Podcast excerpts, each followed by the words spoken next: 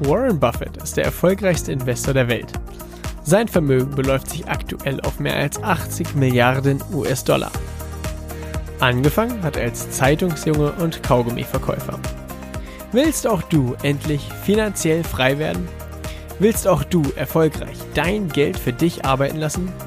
Dann bist du hier genau richtig. Denn alles, was du brauchst, ist Wissen. Wissen über Buffetts Mindset, seine Tools, Methoden und Strategien. Und die Anleitung dafür, wie du es umsetzt. All das erhältst du hier im Little Buffett Podcast.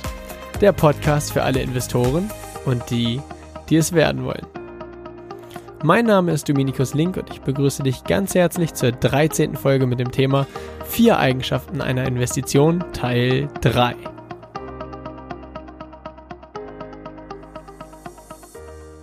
Herzlich willkommen zu dieser Folge. Hier beginnen wir erstmal mit zwei Feedbacks, die ich von euch bekommen habe.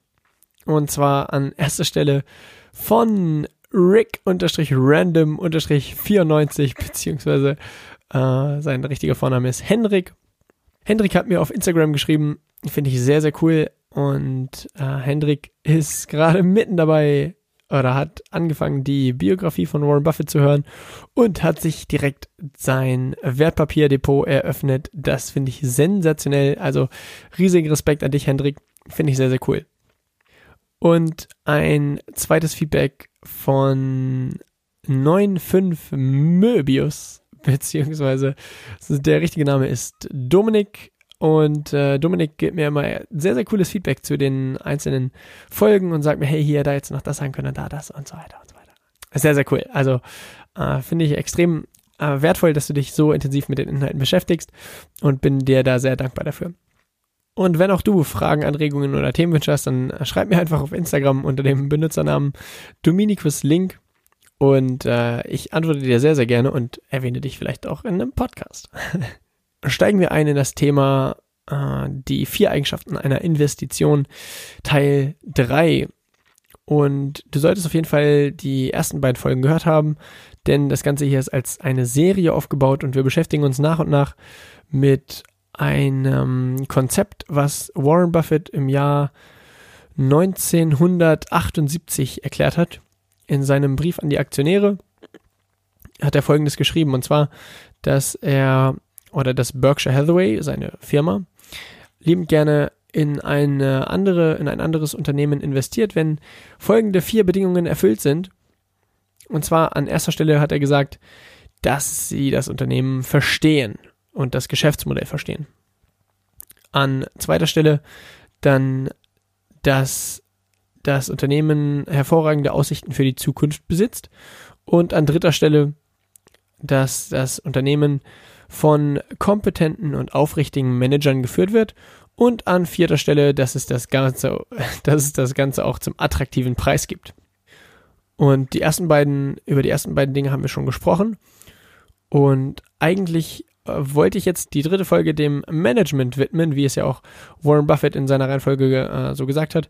Doch mir sind, nachdem ich die erste und die zweite Folge aufgenommen habe, ein paar Dinge aufgefallen, die ich jetzt hier in der dritten, also im Teil 3, richtigstellen möchte, beziehungsweise nicht richtigstellen, sondern äh, hinzufügen will, sodass wir äh, dafür eigentlich eine, eine, eine, eigene Folge brauchen und in Teil Nummer 4, also in der nächsten Folge, beschäftigen wir uns dann wirklich mit äh, dem Management.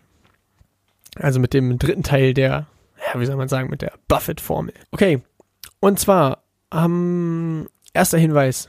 Die vier Eigenschaften, dass man, also das Unternehmen zu verstehen, gute Aussichten für die Zukunft, vernünftiges Management und das Ganze zum attraktiven Preis. Es hat auch einen Sinn und Zweck, dass die vier Eigenschaften in der Reihenfolge sind, wie sie, äh, ja, wie sie eben von Buffett festgelegt wurden. Also nicht nur sind es einfach nur die vier Eigenschaften, sondern die Reihenfolge der vier Eigenschaften sind auch nach Priorität quasi sortiert. Und zwar ist es für Warren Buffett und seine Firma ein K.O.-Kriterium, wenn sie das Unternehmen nicht verstehen. Dann, dann tauchen sie gar nicht näher in das Unternehmen an und schauen sich gar nicht erst an, wie sind die Aussichten für die Zukunft und von was für einem Management wird das äh, Unternehmen geführt. Das heißt, äh, es ist auch wichtig, dass die, dass diese Eigenschaft, das Unternehmen zu verstehen, an Stelle 1 steht.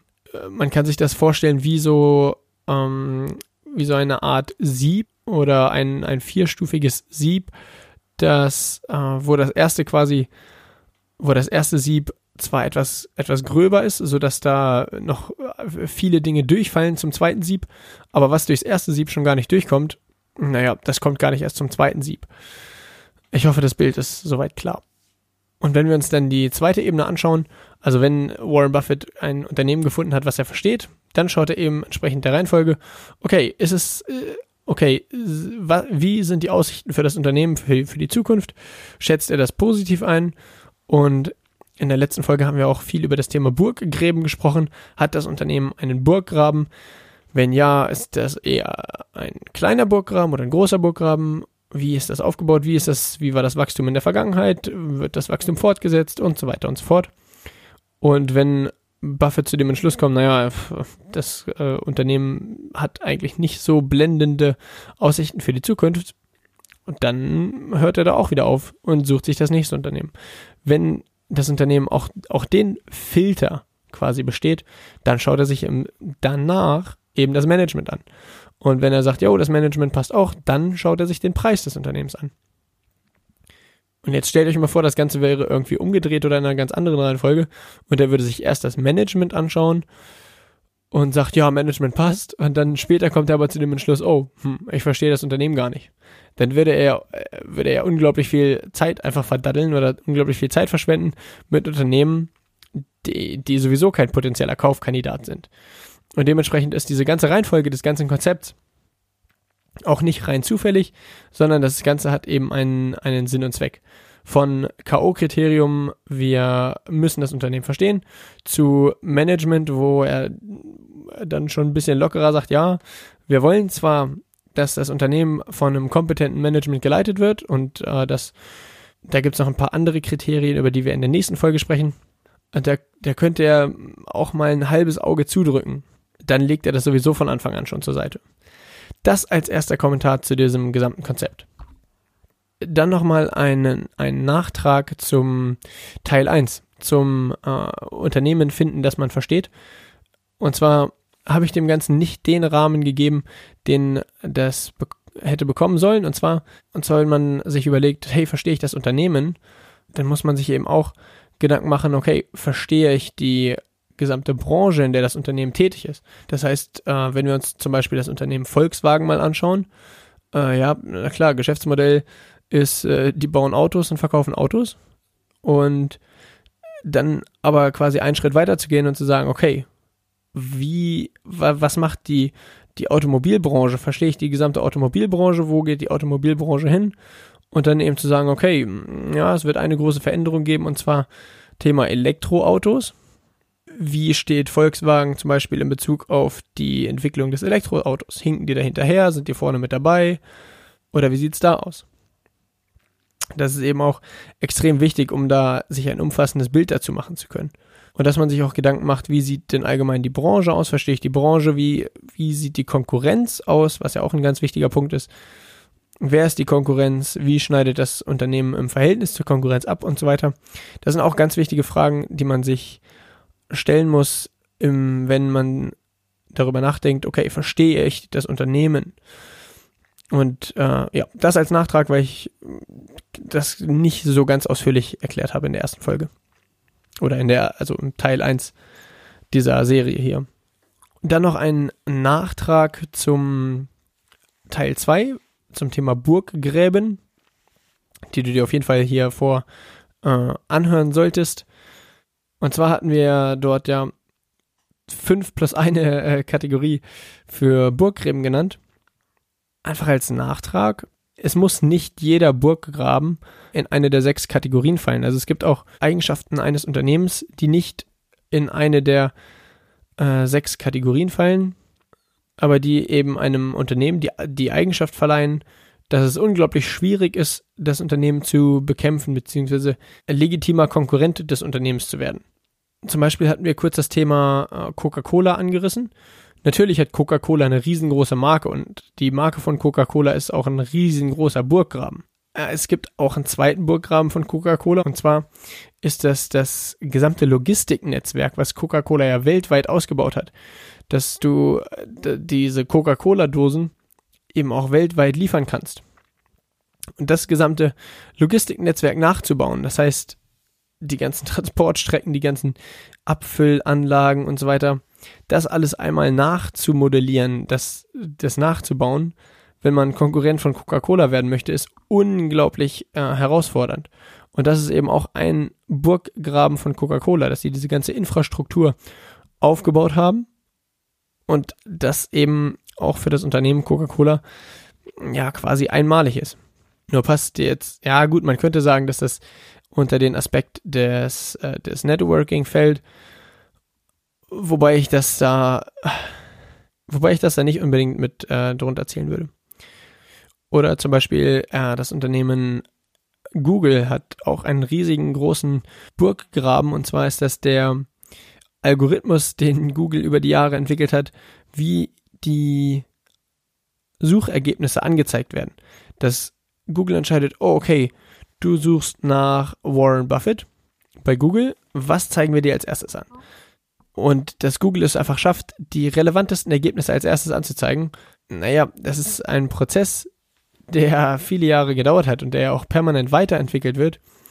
Und diesen Algorithmus, der entscheidet, welche, welches Ergebnis an welcher Stelle angezeigt wird, den nachzubasteln, also das ist, das ist fast unmöglich, weil Google eben schon so unglaublich viele Daten hat, äh, mit, mit denen Google arbeiten kann, um den, den Algorithmus da auszubauen und zu verbessern, dass es fast unmöglich ist, das nachzubauen.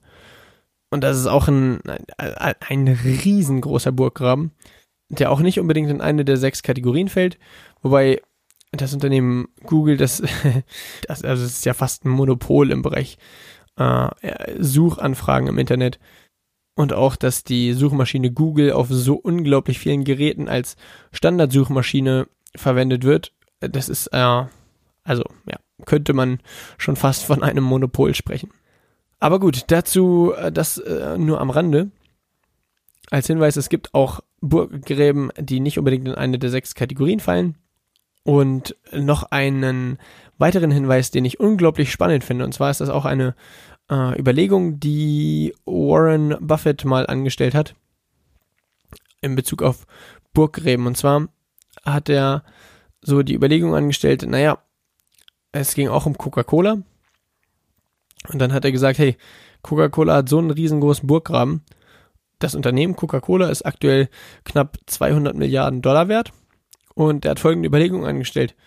Naja, wenn ich dir heute 200 Milliarden US-Dollar in die Hand drücke, versuch mal das Unternehmen Coca-Cola nachzubauen. Also auch ein Erfrischungsgetränk mit so einer Markenwahrnehmung wie Coca-Cola, was du rund um die Welt lieferst, was in, in jeder Ladentheke vertreten ist, was in jedem Restaurant vertreten ist und das mit einer mit einer ähm, vorhersehbaren Qualität, dass wenn du in Afrika eine Coca-Cola trinkst, dass das den gleichen Geschmack hat wie eine Coca-Cola in Deutschland. Und das eben, also auf der ganzen Welt bekannt, auf der ganzen Welt irgendwie ziemlich positiv wahrgenommen. Das ist eine Kunst. Und überleg mal, wenn ich dir heute 200 Milliarden US-Dollar in die Hand drücken würde, wie lange würde es dauern, beziehungsweise wäre es überhaupt möglich, das Unternehmen Coca-Cola nachzubauen? Und Warren Buffett meinte dann, du, ganz im Ernst, ich, ich könnte es nicht machen. Ich könnte das Unternehmen Coca-Cola nicht so nachbauen, wie das Unternehmen Coca-Cola aktuell quasi im Markt steht. Und das ist eigentlich der, der Beweis dafür, dass Coca-Cola einen riesengroßen Burggraben hat. Es gibt andere Unternehmen, wo, die du dann zwar nachbauen kannst, aber wo es halt unglaublich lange dauert, ähm, wo einfach viele Jahre bei draufgehen. Und in den Jahren, wo jemand damit beschäftigt ist, das bestehende Geschäft nachzubauen, kann ja dann jetzt zum Beispiel Coca-Cola ja wieder schon wieder viele neue andere Dinge machen und sich da wieder ein Stück weit vom Markt abheben. Und damit wird das Unternehmen auch irgendwie ein Stück weit, ja, ein Stück weit unangreifbar.